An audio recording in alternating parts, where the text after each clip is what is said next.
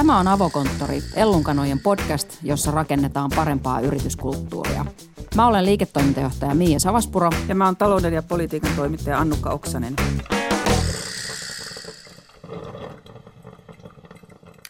Yrityskulttuurista ajatellaan, että se on yrityksen sisäinen asia, mutta entä jos sen halutaankin säteilevän myös ulospäin? Onko yrityksen kulttuuri ylipäätään julkinen asia? Tamperelainen digitaalisia palveluita tarjoava Gofore haluaa, että heidän kulttuurinsa jättää vaikutuksen ympäröivään yhteiskuntaan. Meidän vieraaksi tulee toimitusjohtaja Timur Kärki, joka kertoo, että mikä idea tässä on taustalla ja miten yritysten rooli yhteiskunnassa muuttuu. Podcastin lopussa Ellun kanojen perustaja ja himolukija Kirsi Piha esittelee bisneskirjoja, jotka ovat tehneet hänen vaikutuksen. Mutta ennen kuin Timur tulee tänne, niin puhutaan ihan hetki siitä, että miten yrityksen ja sen sidosryhmien asemaa kun venytellään parhaillaan yhteiskunnassa vähän suuntaan ja toiseen.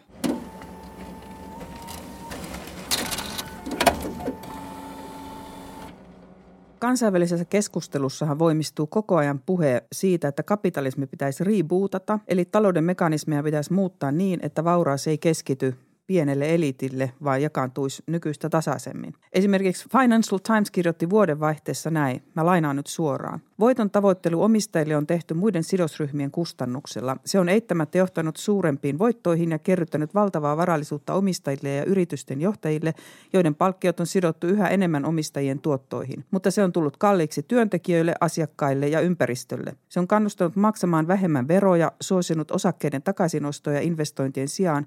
Ja tämä oli mun mielestä kovaa kamaa talouseliitin lehdeltä kyllä. Syövyttänyt muiden kuin etuoikeutettujen omistajien luottamuksen. Ja siitä luottamuksesta yritykset lopulta ovat riippuvaisia. Tähän ilmiöhän liittyy myös se, että jopa isot omistajat eli sijoittajat on kyseenalaistamassa tätä voiton maksimoinnin paradigmaa.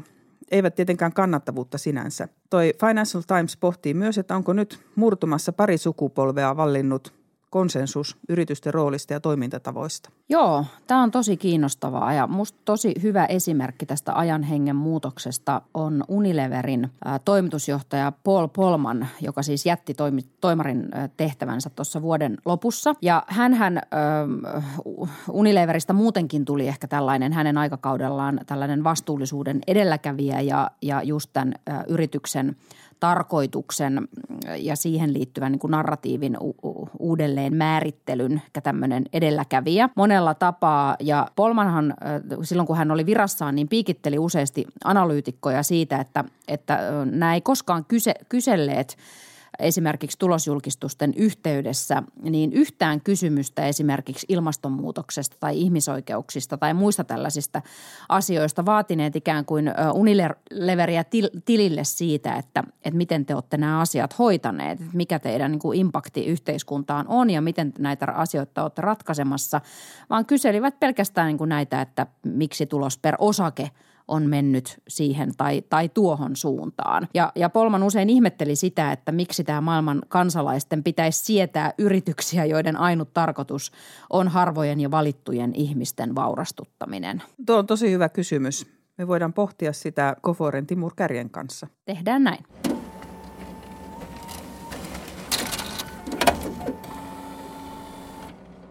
Tervetuloa Avokonttoriin, Timur Kärki. Kiitos paljon. Sä johdat Goforessa viisisataa työntekijää ja viime vuonna teidän firman liikevaihto kasvoi neljäkymmentäyhdeksän prosenttia viisikymmentä miljoonaa euroa, eli tosi reipasta kasvua.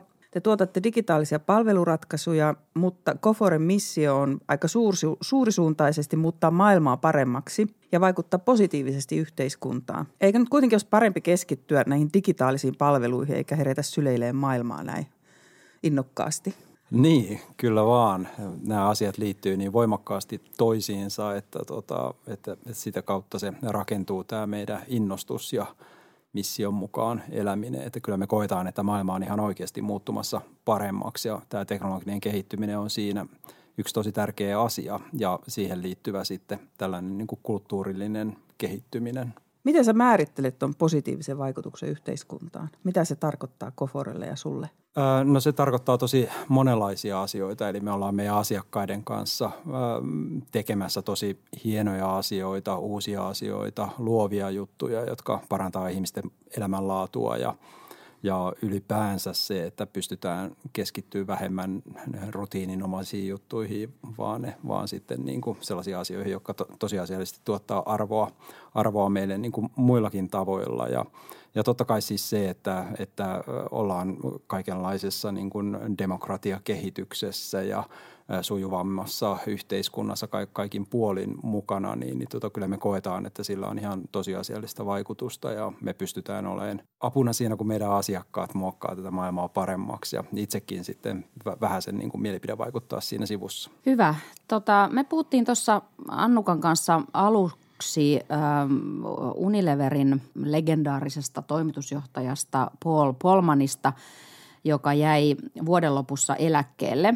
Ja hänellähän on ollut oikeastaan koko uran ajan hyvin voimakkaasti se narratiivi, että yrityksen täytyy tehdä muutakin kuin vaan tuottaa omistajilleen voittoa, että se ei voi olla se yrityksen perimmäinen tarkoitus. Ja hän monesti virassa ollessaan piikitteli analy- analyytikkoja muun muassa siitä, että, että nämä ei koskaan esittäneet niin kuin tulosjulkistusten yhteydessä hänelle eikä muullekaan Unileverin johdolle kysymyksiä esimerkiksi ilmastonmuutoksesta tai ihmisoikeuksista tai muista olennaisista asioista, vaan kyseli aina näitä vaan, että tulos per osake – asioita. Mitä, mitä mieltä sä itse olet siitä, että pitäisikö yritysten enemmän ottaa kantaa just tämän tyyppisten asioiden puolesta, kun, kun mikä teidänkin missio on ja jättää se perinteinen talouspuhe vähemmälle? No joo, kyllä. Että tuossa asiassa on tietysti monta puolta ja on paljon erilaisia sidosryhmiä, intressiryhmiä yhtiöillä ja, ja tietysti niin kuin mun mielestä pitää olla rohkeutta myöskin puhua niin kuin silloin tällöin niin kuin jostain eksaktista asiasta, mutta että ilman muuta, että mun mielestä to, tollakin tapaa maailma on muuttumassa paremmaksi, eli että toi tiedostavuus tästä ja tällainen niin kuin ä, yrityskansalaisuus, niin kuin se on niin kuin hyveellistä olla, olla niin, niin tota, hyvä yrityskansalainen. Ja, ja tämän tyyppinen retoriikka on yleistynyt oikeastaan niin kuin aika laaja-alaisesti, että kyllä mä näkisin, että tässä esimerkiksi niin kuin viimeisen niin kuin kymmenen vuoden aikana on tapahtunut valtava muutos. Ja sitä kautta niin, niin kyllä mä uskoisin, että myöskin tämän tyyppisiin analyytikko- kautta sijoittajatarinoihin ja, ja keskusteluihin nä- nämä aspektit tulee mukaan. Itse tietysti hieman mietin sitä, että, että vaikka ne tuleekin kysymyksiin tai esityksiin, niin kuinka tavallaan niin kuin altruistista se on vai, vai että on, onko niin, että, että sielläkin ajatellaan, että sitten, että koskaapa muutkin tätä arvostavat, niin se muodostaa sitten yritykselle paremman kasvumahdollisuuden tai jotain. Mutta että kyllä mä näkisin ton, niin kuin, että se on ainakin, mä itse viihdyn niin kuin tässä retoriikassa erittäin paljon paremmin kuin sitten vaan ihan puhtaassa niin kuin talous, talouslukujen esittelyssä. No Gofore tunnetaan myös ö, ö, pitkälti siitä, että teidät on palkittu monesti niin kuin hyvänä työnantajana. Teillä on hyvin tällainen hyvä työnantajamielikuva ja te puhutte paljon siitä ja olette, paljon, olette tällainen niin kuin uuden, uuden työnantajuuden ö, esikuva ja, ja, ja airut jollain tavalla. Ja kun sua on kuunnellut ja lukenut teidän nettisivuja, niin tulee vähän sellainen olo, että te olette aika tällaisessa jotenkin amorfisessa tilassa oleva yritys, jossa, jossa ei ole oikein kuin selvää rajaa siinä, että missä, missä Gofore loppuu ja muu maailma alkaa ja teillä on kauheasti onnellisia ihmisiä ja, ja, ja panostatte omien sanojenne mukaan kuin tosi paljon siihen työntekijöiden viihtyvyyteen ja onnellisuuteen ja jotenkin ihmiseen kuin kokonaisuutena eikä vaan, vaan työntekijänä. Ää, niin miksi näin? Ai ai, toihan on tosi, tosi paha kysymys. Mä luulen, että, että siihen ei ole sellaista niin kuin yksikäsitteistä vastausta, että me ollaan niin kuin kasvettu sellaiseksi niin kuin pala palalta, eli että me ollaan alun perin perustettu yhtiö – Aika, aika sillä niin kuin sisäänpäin katsoen niin kuin, tai tä, tällainen asia, että, että me ollaan haluttu olla paras mahdollinen työpaikka itsellemme ja, ja sitten niin kuin muutamille muille. Ja sitä kautta niin kuin lähdetty tällaisella hyvän työpaikan ihanteella liikkeelle alun perinkin. Ja tota, tämä on niin kuin vahvasti meidän arvopohjassa. Meidän arvot on yksinkertaisesti, eli että me halutaan, että Gofore on jokaiselle hyvä työpaikka ja sitten me eletään meidän asiakkaiden onnistumisista. Ja näitä arvoja me ollaan sitten ö, käytetty johtamisessa kaikki nämä vuodet, mutta totta kai ne ei ihan riitä, vaan sitten on tullut tämä tietyn tyyppinen purposen lähtöisyys myöskin siinä, että halutaan, että meillä on jotain vaikuttavuutta ja halutaan, että me säteillään myöskin ympärillemme ja en mä tiedä, en, en mä osaa sitä niinku perustella sitä niinku syytä sille sen kummallisemmin, että, että sitten varmaan ihmisiä, joita on tullut, ne, he ovat ruvenneet rakentamaan sitä samaa tarinaa ja palapalalta se on sitten niinku rakentunut sen tyyppiseksi, mitä se nyt tällä hetkellä on. Teillä on tuo työn, suhtautuminen työntekijöihin ihan konkreettisestikin erilaista kuin monessa muussa firmassa, jossa ajatellaan vaikka tämmöistä perity, perinteistä yritysmallia, jossa on omistaja ja johtajat ja sitten on työläiset, että se on selvä ero näiden välillä. Mutta teillä, näin mä ymmärsin sun, kun me puhuttiin aikaisemmin, että teillä voi ruveta omistajaksi samalla, kun alkaa työntekijäksi esimerkiksi. Äh, no joo, joo, se, että tota, ehkä ne, uskoisin, että, et, että yleisestikin niin kuin yritys elämässä niin on, on pikkusen tuollaista niin kuin murrosta jo tapahtunut tuossa, ettei ihan noin paha se tilanne ole yleisestikään. Ja, ja toki onhan me, meilläkin tehty kaikenlaisia kokeiluja, mutta että, että, että ollaanko me ihan noin pitkällä, en mä ole ihan, ihan varma, mutta että tuossa keväällä kokeiltiin sitä tosiaan, että meillä oli kampanja, jossa jokainen uuden työsopimuksen allekirjoittanut sai heti osakkeita tuhat viisisataa eurolla. Ja se oli niin kuin, totta kai se oli rekrytointikampanja, mutta kyllä sillä haluttiin myöskin herättää sitä niin kuin keskustelua ja sen niin kuin raja-aitojen siinä, että mitä on niin kuin työntekijyys ja sitten toisaalta omistajuus ja että onko ne niin kuin eri intressejä vai, vaiko ei ja miksi on, jos on. Koska me ajatellaan aina, aina niin, että missään tapauksessa ne ei ole niin kuin eri intressit, vaan rakennetaan niin kuin samaa yhteistä tarinaa.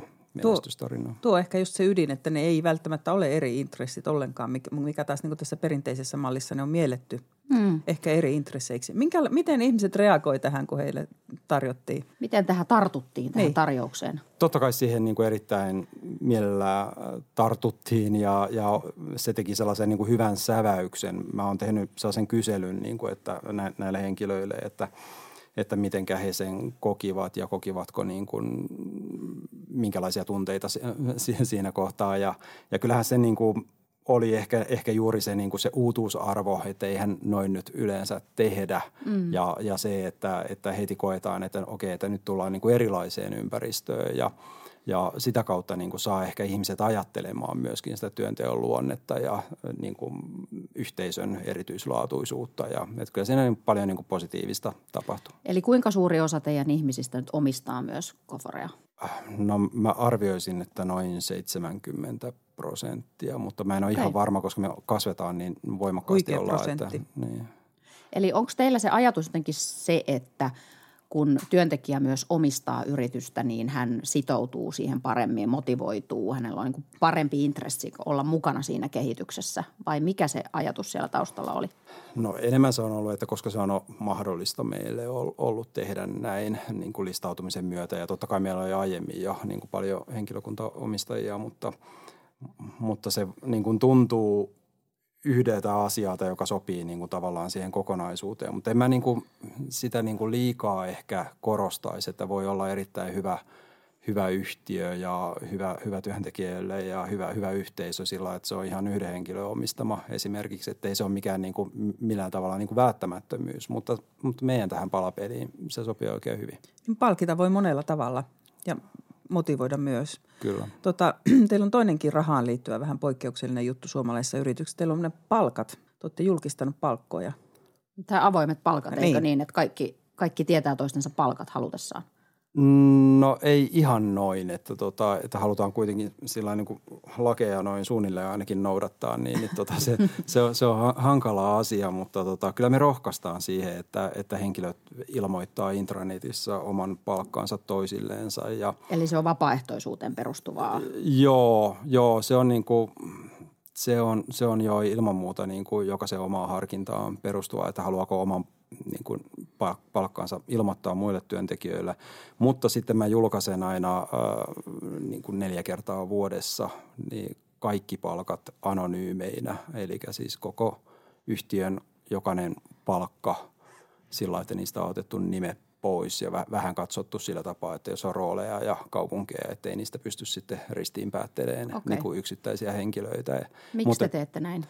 No, no siis tuossahan noi, että ensinnäkin niin kuin ne anonymisoidaan sitä varten, että me oikeasti halutaan kunnioittaa sitten kuitenkin sitä, sitä niin kuin ihmisten tavallaan yksilön suojaa, tietosuojaa ja, ja tämän tyyppisiä asioita.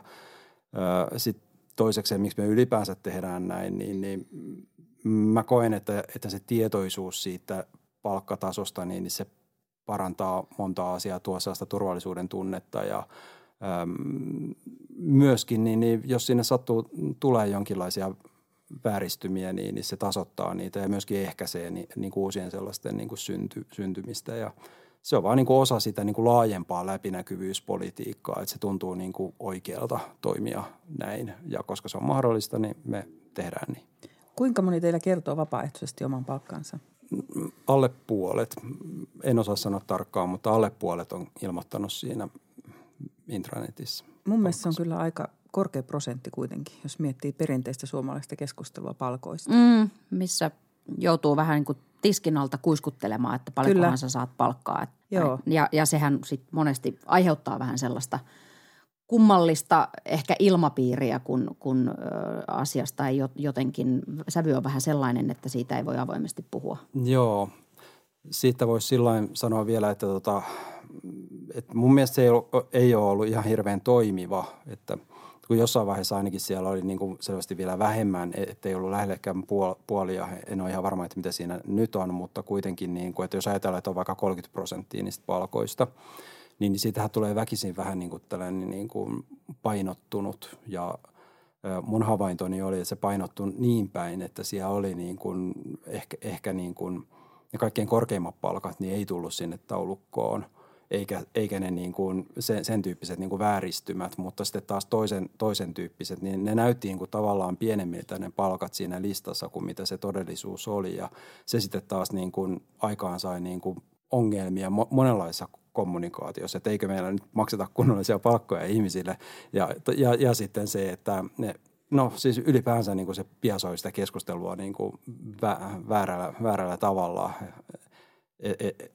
että voi, voi ajatella, että joku jossain palkkaneuvottelussa sitten, niin kuin jos vaikka viittaa siihen, niin, niin tuota, se antaa väärä, väärän kuvan, eikä, eikä se ole niin kuin oikeudenmukainen niin kuin niille keskusteluosapuolille.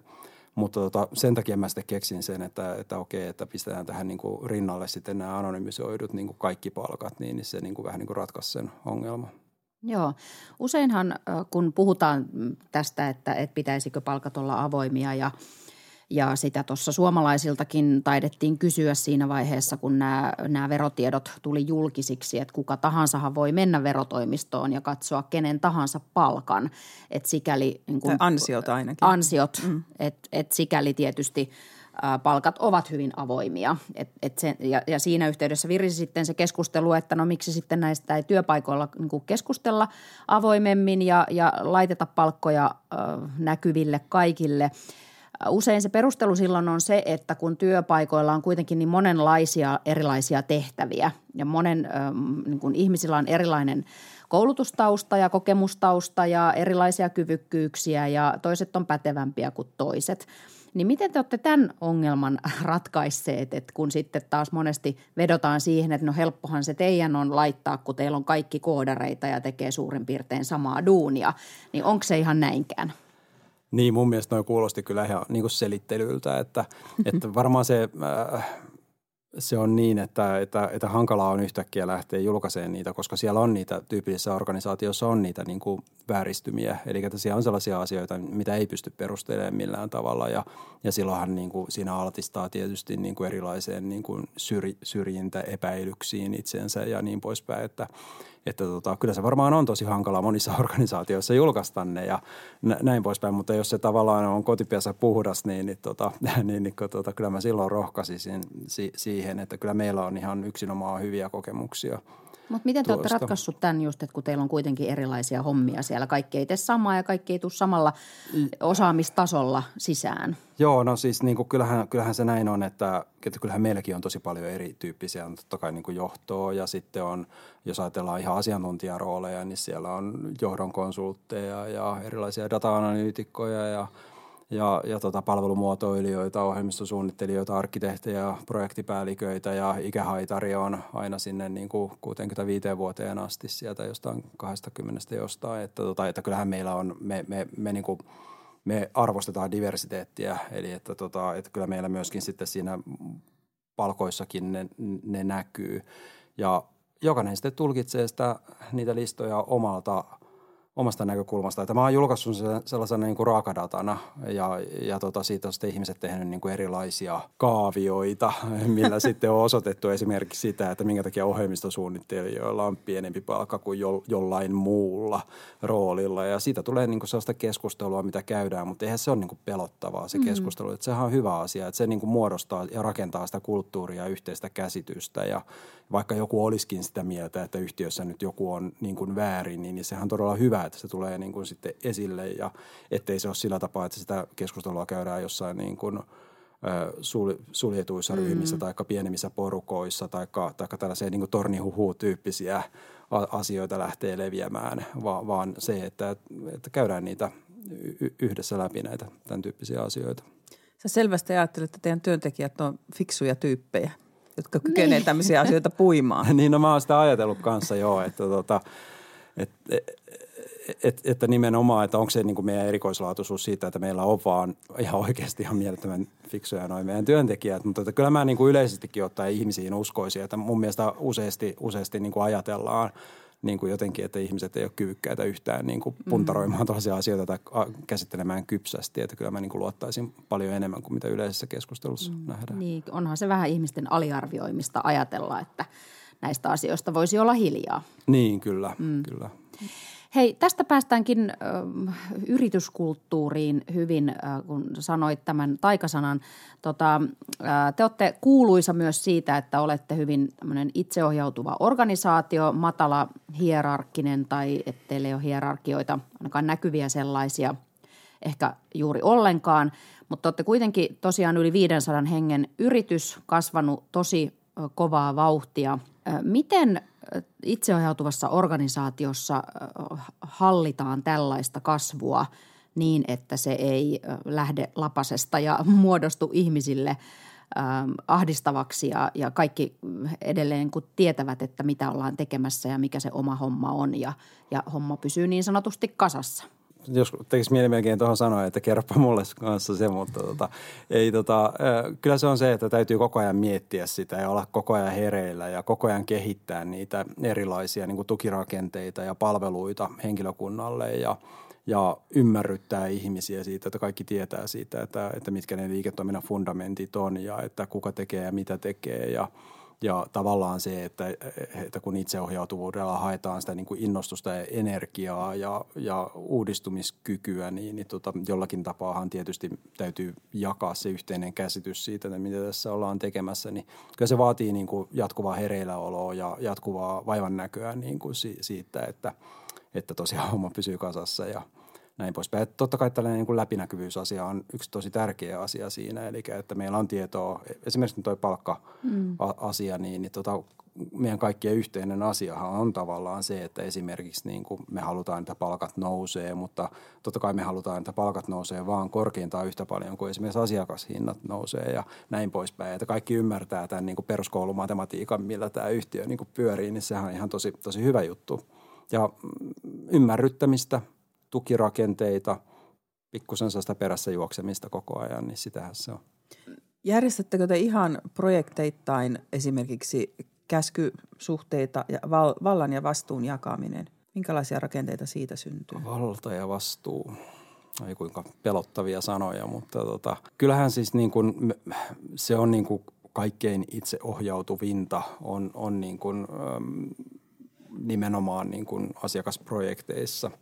Mutta totta kai niin, niin tota, kyllähän meidän täytyy huolehtia niin kuin myöskin asiakkaiden edusta ja asiakastyytyväisyydestä ja se tekee sitten taas sen, että kyllähän meillä täytyy olla niin kuin ohjausrakenteita ja tukirakenteita, että ettei niitä niin kuin projektiryhmiä voi tuosta noin vaan itseohjautuvasti heittää jonnekin syvään päähän ja katsoa kuinka ne siellä pärjää, vaan että, että kyllä meillä täytyy olla ja sitten tietysti myöskin jos me ajatellaan ihmisistä huolehtimista, jos ei ole tästä niin kuin ihan perinteistä esimiestyötä kuitenkaan ja esimie- esimies kaltaista hierarkiaa, niin kyllähän meillä täytyy sitten kuitenkin olla se, että me niin kuin huolehditaan niistä ihmisistä ja huomataan, jos jollain on paha olo ja näin poispäin. Eli ettei se hierarkiattomuus tai itseohjautuvuuden pyrkimys millään tavalla tarkoita sitä, etteikö niin kuin tukevia rakenteita pitäisi olla ja, ja, ja niitä koko ajan kehittää.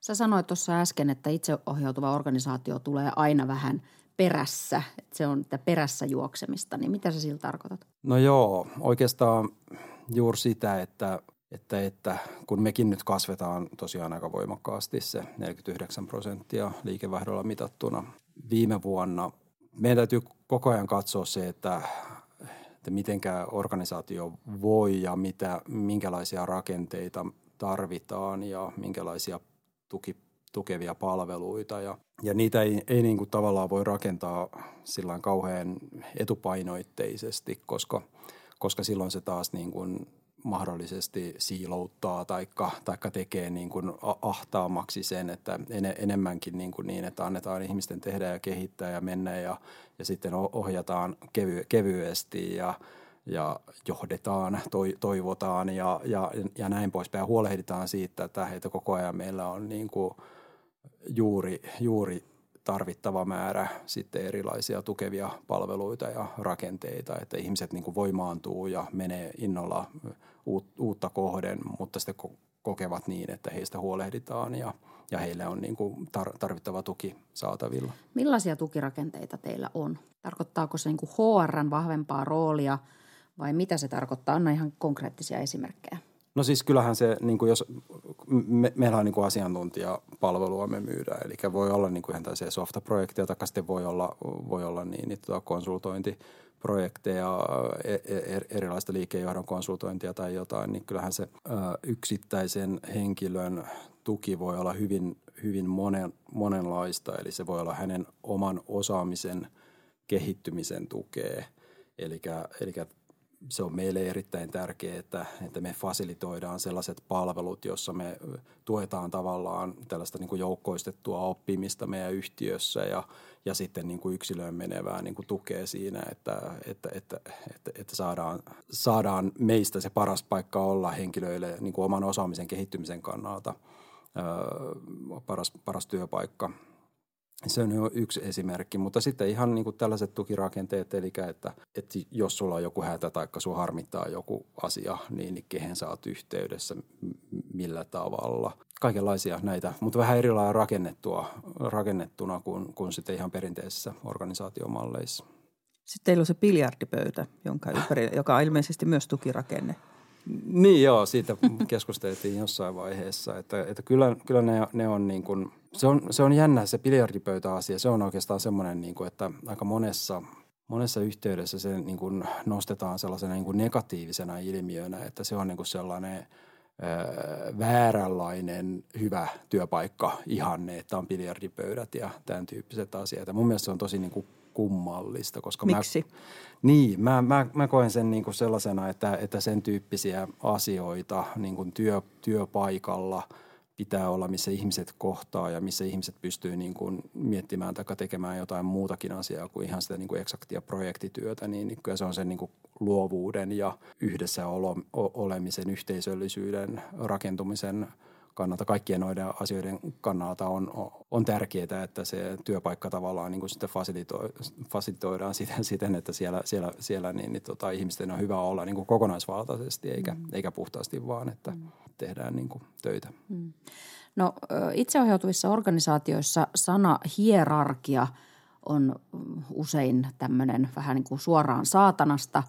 Mitä sä itse ajattelet hierarkioista? Kyllähän siis tietyn tyyppiset hierarkiat väkisinkin tulee niin kuin tämän kokoisessa organisaatiossa. Jos me ajatellaan niin kuin yksittäisiä toimintoja, että meillä on vaikka myynti- ja asiakkuuden hallintatoiminto, niin, niin kyllä siellä on niin kuin myyntijohtaja, joka sitä johtaa ja, ja sitten et, et kyllähän siinä on ihan selkeä hierarkia. Ei niitä pidä niin kuin pelätä, että, että kyllä ne on ihan tarkoituksenmukaisia ja, ja useasti niin kuin se helpoin tapa rakentaa teho, tehokas toiminta.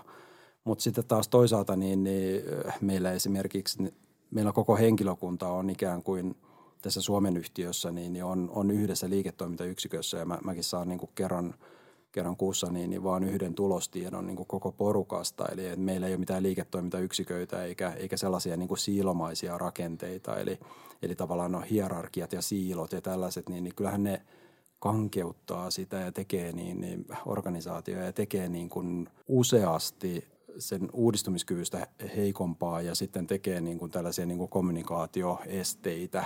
Niin, niin tota, mutta en mä, en mä sitä niin kuin, kyllä ne hierarkiat tai hierarkiattomuus, niin, niin ei, se, ei se ole se niin kuin relevantein asia, vaan se, että kuinka ihmiset toimii ja kuinka he voimaantuu ja kuinka, kuinka pystytään mm. niin kuin porukassa toimimaan. Ja myös miten niistä puhutaan. Et kun ihmisethän alkaa muodostaa myös sitä todellisuutta sit sen pohjalta, että miten niistä asioista puhutaan. Puhutaanko siitä, että meillä ei ole hierarkioita, mutta kuitenkin siellä sitten jotain piilohierarkioita on, niin silloinhan siitä tulee usein ikään kuin isompi asia kuin mitä se oikeastaan onkaan. Oletteko te kiinnittänyt tällaiseen huomiota, että miten te puhutte teidän asioista, mitä kieltä te käytätte, millaisia sanoja te käytätte ja millainen todellisuus niiden pohjalta muodostuu? No joo, siis helpostihan toi menee niin kuin sellaiseksi, että, että halutaan vääntää asiat niin kuin eri nimisiksi kuin on ja sitten hämmenetään niin kuin jollain, että puhutaan heimoista eikä puhuta niin kuin yksiköistä ja näin poispäin, koska halutaan olla kovasti trendikkäitä ja tällä. Että mä en tiedä oikein, siis se on, se on niin kuin vähän sellainen erikoinen piirre. En, en, en mä oikein osaa sanoa mm. tuohon mitään kovin viisasta nyt. Joo. Tota, no yrityskulttuurihan perinteisesti ajateltu niin kuin yrityksen sisäiseksi asiaksi, ää, mutta sua ilmeisesti kiehtoo saada teidän yrityskulttuuri säteilemään myös niin kuin Goforen ulkopuolelle. Miksi näin? No joo, että kyllä mä niin kuin koen sen vähän niin, että, että tässä on niin hirveän pitkään niin kuin puhuttu just niin kuin yrityskulttuurista ja on, on puhuttu sitä niin kuin nimenomaan tällaisena niin kuin yhtiön sisäisenä asiana ja aika monet tällaiset tutkimuksetkin mittaa nimenomaan sitä niin kuin työntekijäkokemusta ja, ja sitä yrityksen sisäistä kulttuuria. Mutta kyllä mun mielestä sellainen ajattelu on jo vähän passé, että tota, näin mä itse ajattelen, että, että paljon niin kuin relevantimpaa oikeastaan on se, että, että millä tavalla se yhtiö solahtaa siihen muuhun ympäristöönsä ja millä tavalla se säteilee nimenomaan sitä omaa kulttuuriansa siinä verkostossa, missä se toimii. Että nykyään kuitenkin se menestyvät organisaatiot on kaikki sellaisia, jotka on tosi kyvykkäitä toimimaan osana sitä ekosysteemiä, missä, missä, missä tuotetaan sitten arvoa vähän tällainen niin kuin verkostomaisesti. Ja mä oon alkanut puhua paljon niin kuin erilaisista kokemuksista, ettei pelkästään työntekijäkokemus tai tai asiakaskokemus, vaan esimerkiksi niin kuin alihankkijakokemus tai sijoittajakokemus ja, ja näin poispäin. Ja me halutaan, että meidän niin kuin tavallaan arvomaailma ja toimintatapa ja periaatteet, niin ne näkyy myöskin me, ulkopuolelle meistä ja että me ei voi olla läpinäkyviä vaan niin kuin sisäänpäin, vaan me ollaan läpinäkyviä niin kuin ulospäin myöskin ja ollaan, ollaan niin, niin tota, arvoimmin mukaisia leimallisesti ja näkyvästi. Onko teille tullut siellä verkostomaisessa arvontuotannossa, tai miksi sitä nyt kutsuiskaan, niin onko teille tullut siellä vastaan niin kuin törmäyksiä toisenlaisiin yrityskulttuureihin?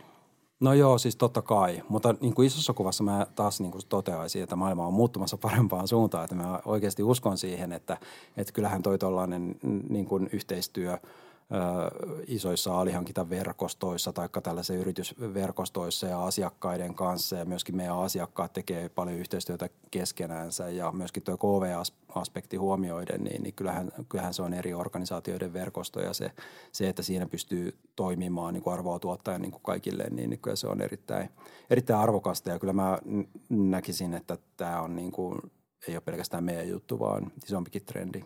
Sä sanoit siinä alussa sitä, että perustitte tota Goforen niin kuin kivaksi työpaikaksi itselle. Niin tota, mulle tuli siitä mieleen se, että mm, onko siellä taustalla joku kokemus, mikä on ollut ei niin kiva. Että, että on esimerkiksi oivaltanut sen, että töissä on tärkeää olla kivaa. No joo, kyllä, kyllä varmasti niin kuin, taustalla oli kokemuksena niin kuin vuosituhannen vaihteen kokemukset siitä, että, että siellä oli paljon niin kuin uutta ja hienoja niin kuin kulttuurillisia elementtejä nimenomaan siitä puolesta, että oli paljon vapautta ja innostusta kohden mentiin, mutta sitten taas se kulttuurin tällaiset niin kuin kurinalaiset puolet puuttui Ja, ja tota, me ollaan yritetty rakentaa meidän toimintakulttuuria ja sitä hyvää työpaikkaa just sillä, niin, siltä pohjalta, että, että on ne hyvät puolet kulttuurista, itseohjautuvuutta ja avoimuutta, läpinäkyvyyttä. Mutta sitten taas niin kuin me ollaan, halutaan olla kauhean ammattimaisia koko ajan ja, ja niin, niin, tota, sillä tapaa niin kuin vaativia myöskin toisiamme kohtaan. Ja ollaan saatu, saatu niin kuin huomattavasti parannettua koko ajan sitä niin kuin pakettia, joka, joka on sitten niin kuin arvotuottavaa kaikille, kaikille sidosryhmillekin. Eli ehkä tämä jotenkin näin, että, että työpaikalla pitää olla kivaa, mutta se ei voi olla vaan kivaa, vaan siihen liittyy tietty kurinalaisuus niin kuin myös. Joo, nimenomaan ja fundamenttien ymmärtäminen niin kuin kollektiivisesti ja, ja eteenpäin menemisen tahtotila niin kuin hyvin laaja-alaisesti. Kerro tähän loppuun vielä, että mit, mit, mikä tai mitkä asiat erityisesti sun uras varrella on olleet sellaisia asioita, jotka on muuttaneet sun ajattelua olennaisesti? Kyllä mä sanoisin, että, että toi finanssikriisi okay. muutti aika lailla. Millä ja tavalla? Jotenkin ymmärsin siinä joskus niin kuin kaksituhattakymmenen paikkeilla, että, että itse asiassa niin vaikka, vaikka niin kuin tulevaisuus näytti aika synkältä ja silloin synkisteltiin tosi paljon, kun oli monta asiaa yhtä aikaa tapahtunut, jotka oli niin kuin kansantaloudellisesti negatiivisia ja liiketoiminnan kannalta. Niin sitten ymmärsin kuitenkin, että itse asiassa tämä teknologinen kehitys tulee tämän ratkaiseen ja tämä on niin kuin myöskin kansallisella tasolla meille niin kuin tosi ratkaisevaa se, että millä tavalla niin kuin digitalisaatiokehitys pystytään siinä olemaan eturintamassa mukana niin kuin kansakuntana ja yhtiönä ja Ja ehkä niin kuin laajemminkin, globaalimminkin, eli että sillä pystytään oikeasti ratkaisemaan monia niitä haasteita, mitä, mitä sillä hetkellä tuntuu olevan. Niin kyllä se ainakin itsellä antoi tosi paljon innostusta tuohon rakentamiseen ja kehittämiseen silloin ja mun mielestä niin kuin ehkä kollektiivisemminkin koko yhtiössä. Hienoa. Kiitos Timur, kun tulit vieraaksi Avokonttoriin. Kiitos todella paljon. Kiitos. Kirsi tässä, tervehdys ja tänään mä ajattelin, että tämä kirja, mitä mä suosittelen, kertoo tekoälystä, koska se on ajankohtainen asia, mistä me tiedetään vähän pinnallisesti jotain, mutta ei oikein vielä tiedetä ehkä kaikki, että mitä kaikkea sillä voi tehdä. Kirja on Ellun kanojen ja Forkindin ja V S O:n yhdessä kustantama Atte Jääskeläisen kirjoittama Mitä tapahtuu huomenna, kun tekoäly poistaa järjettömyydet. Ja vaikka tämä onkin meidän oma kustantama kirja, niin mä uskallan tätä kyllä suositella ää, monellakin tavalla. Tästä saa tosi helposti semmoisen yleisen käsityksen siitä, että missä mennään ja mitä tekoäly oikeastaan on. Sen lisäksi tämä on tosi hyvin kirjoitettu, eli tätä on kiva lukea. Jos puhutaan tekoälystä, niin se on tosi kiinnostava asia ehkä, ehkä monellakin tavalla vähän, että mitäs me sillä tehdään ja toisaalta kun me katsellaan maailmalla, niin, niin me katsellaan jo niitä robotteja toiminnassa ja näin ja muistatte ehkä NASAn robotin Opportunityn, joka ihan vähän aikaa sitten se kuoli Marsissa, eli tämä lähetettiin Marsiin yhdeksänkymmentä päiväksi ja se toimikin sitten yhteensä viisitoista vuotta ja lähetti meille sieltä informaatiota ja sitten tosiaan vähän aikaa sitten NASA joutui julistamaan Opportunityn kuolleeksi ja julkaisi tämän robotin viimeiseksi jääneen viestin ja se viestihän meni, että my battery is low and it's getting dark. Ja on pakko sanoa, että tämä jollain tavalla liikutti ihan valtavasti myös mua, vaikka mä en erityisesti ollut seurannut Opportunityä samalla tavalla kuin ehkä tämä NASAn tiimi, joka siis kertoi ihan avoimesti, että ne oli tosi liikuttuneita tästä viimeisestä viestistä ja soitti sitten tälle robotille vielä viimeisenä kappaleena Billie Holidayn I'll be seeing you ää, tota, biisiä ja, ja todella niin kuin että kokivat, että tämä on melkein niin kuin ihminen ja mä luulen, että moni meistä tavallisistakin ihmisistä tosiaan koki, että, että ikään kuin tämä Opportunity olisi ollut ihminen, joka me on lähetetty sinne avaruuteen, tämmöinen elävä olento. Ja Atte Jääskeläinen toteaa tässä kirjassa, mitä tapahtuu huomenna, kun tekoäly poistaa järjettömyydet, että ihminen itse asiassa voi alkaa pitää konetta niin inhimillisenä, että sen koetaan oikeasti tuntevan jotain ja näin tässä esimerkiksi kävi. Tässä kirjassa käsitellään tekoälyä tosi laajasti ja kiinnostavasti monesta näkökulmasta, eli yhteiskunnan, ihmisen ja sitten myös yritysmaailman näkökulmasta. Ja se tekee tästä mun mielestä kaikille aika sopivan perusteoksen. Tämä kirjan nimi saattaa ehkä vähän kohottaa kulmia. Ainakin itse mä huomasin, että, että herätti musta niin kuin vähän semmoisia ristiriitaisia tunteita, että miten niin järjettömyydet, että onko tämä nyt taas semmoinen kirja, jossa tunteet ja järki jotenkin laitetaan vastakkain tai jossa ihminen on se typeryys ja robotti on se järkevä ja sen takia me tarvitaan enemmän robotteja, mutta tämä ei ole itse asiassa sellainen kirja, vaan tässä on, tässä on kyllä tosi monipuolisesti otettu tätä, tätä inhimillistä elämää tähän mukaan ja johdannossa kuvataan tätä lähtöasetelmaa näin, että käsissämme on valtava mahdollisuus korjata ihmisten aikaansaamia järjettömyyksiä, jotka jatkuessaan tekevät ihmiselämän maapallolla vaikeaksi. Ja Jääskeläinen sanoo tässä, että ihmisellä on kyky, joka on tosi ainutlaatuinen, eli me kyetään kuvittelemaan tulevaisuutta erilaisissa skenaarioissa ja kertomaan niistä toisillemme tarinoiden muodossa. Eli inhimillisyyttä edelleen mitä suurimmassa määrin tarvitaan. Ja, ja tota, muistan, että Antonio Damasio-tutkija toteaa, että itse asiassa tunteet on kaiken edistyksen alku, koska tunnetila niin kuin motivoi meitä siihen, huono tunnetila motivoi meitä parantamaan asioita. Mutta tämä kirja on siitä hyvä, tämä Jääskeläisen kirja, että tämä ei laita näitä kahta otsikosta huolimatta vastakkain. No vaikka me ollaan tosi taitavia ihmiset, niin parantamisen varaa meillä kuitenkin on ja tätä Jääskeläinen kuvaa tämän, tässä kirjassa seitsemän väitteen kautta.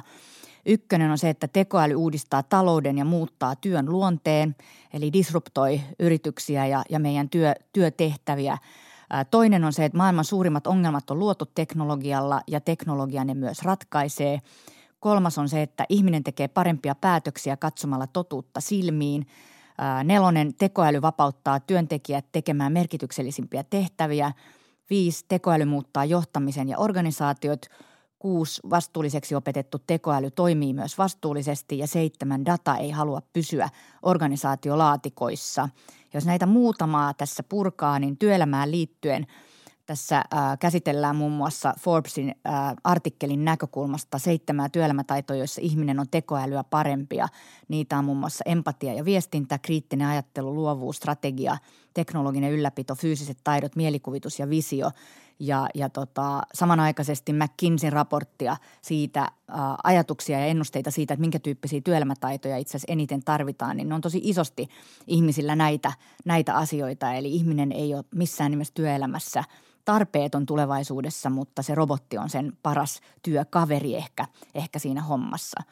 Ä, johtamisen kulma tässä oli tosi kiinnostava mun mielestä siitä, että johtaja kuvittelee jotenkin aina tekevänsä järkipäätöksiä, mutta usein itse asiassa tekee aika tunteella ja intuitiolla päätöksiä ja myöhemmin sitten järke, järkeistää tai järkeilee niitä. Eli pyrkii tekemään jonkun äh, asian rationaaliseksi jär, järkeilemällä sitä jälkeenpäin ja me ei ehkä huomata ihmisinä, että meillä on omia ennakkoluuloja ja, ja me katsotaan tätä maailmaa niiden sen näkökulman kautta, mutta tekoälyhän ei tee sitä, koska sillä ei tällaisia ole, jos ei niitä siihen ole erityisesti niin kuin ohjelmoitu, mutta että se kykenee sillä tavalla auttamaan siinä paremmassa johtamisessa, vaikkapa jos puhutaan tasa-arvosta ja tämän tyyppistä asioista. Kirjassa on tosi hyviä esimerkkejä siitä.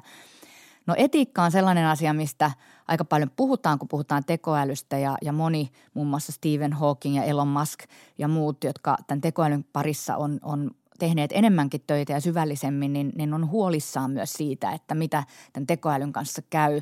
Ja, ja puhutaan paljon siitä, että, että jos tekoäly kehittyy tosi paljon, niin pitäisikö sillä olla oma äänioikeus ja mikä sen niin kuin tavallaan palataan tähän opportunityin, että kuinka elävä olio se sitten oikeasti on. Ja, ja tota, tässä on kiinnostavia tämmöisiä eettisiä tulevaisuuden kysymyksiä, mitä Jääskeläinen kysyy, ei niinkään vastaan, mutta kysyy. Ehkä vähän provo- provokatiivisestikin esimerkiksi, että sallitaanko ihmisten tulevaisuudessa ajaa autoja, jos tekoäly on turvallisempi vaihtoehto, mikä on kiinnostava kysymys tietysti, jos, jos näin tosiaan on ja ilmeisesti näin tulee olemaan. Tämä kirja on itse asiassa kokonaisuudessaan kirja muutoksesta, eli siitä, että mitä tapahtuu ja mitä kaik, mikä kaikki on mahdollista ja kaikkea sitä me ei edes tiedetäkään, mutta se me tiedetään, että me ollaan jonkun ison muutoksen äärellä. Ja, ja, tota, ja Jääskeläinen kuvaa sitä vähän myös näin, että luovan tuhon ytimessä on ymmärrys siitä, että kehitys ja kasvu edellyttävät vanhasta luopumista. Eli, eli meidän pitää niin kuin luopua niistä tavoista, miten me nyt ehkä tehdään asioita ja luottaa siihen, että, että me pystytään parempaankin. Sitten se puhuu yrityksen näkökulmasta siitä investoinnin hankaluudesta ja myös tapojen muuttamisen hankaluudesta, että jos yrityksen tulosta mitataan liian lyhytnäköisillä mittareilla, tehokkuus ja ylläpito tuntuu houkuttelevimmilta vaihtoehdoilta kuin tämmöinen riskialtis disruptiivisten innovaatioiden etsiminen ja näin ilmeisesti aika monessa yrityksessä vielä toistaiseksi ajatellaan ja se pohjaa tai sitten niin kuin tavallaan päätyy tämmöiseen ajatukseen, joka on laatujohtamisen gurun William Edwards Demingin ajatus, että it's not necessary to change, survival is not mandatory. Eli jos haluaa pysyä hengissä, niin kannattaa kuitenkin sitä muutosta syleillä.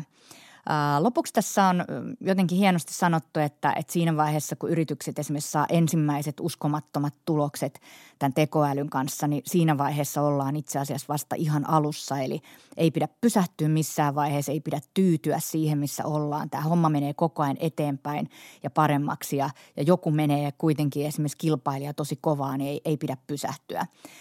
Tämä on mun mielestä ihan aidosti paras suomalainen kirja tekoälystä, jonka mä tiedän. Tämä on tosi helppolukunen, mikä ei tarkoita sitä, että tämä on pinnallinen.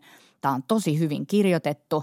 Tätä on kiva lukea. Tässä on erittäin relevantteja esimerkkejä tosi monipuolisesti ja laajasti eri elämän osa-alueilta, joka tekee tästä niin kuin tosi helposti käsitettävän ja, ja, ja semmoisen, mikä, mikä saattaa niin kuin jopa oivalluttaa.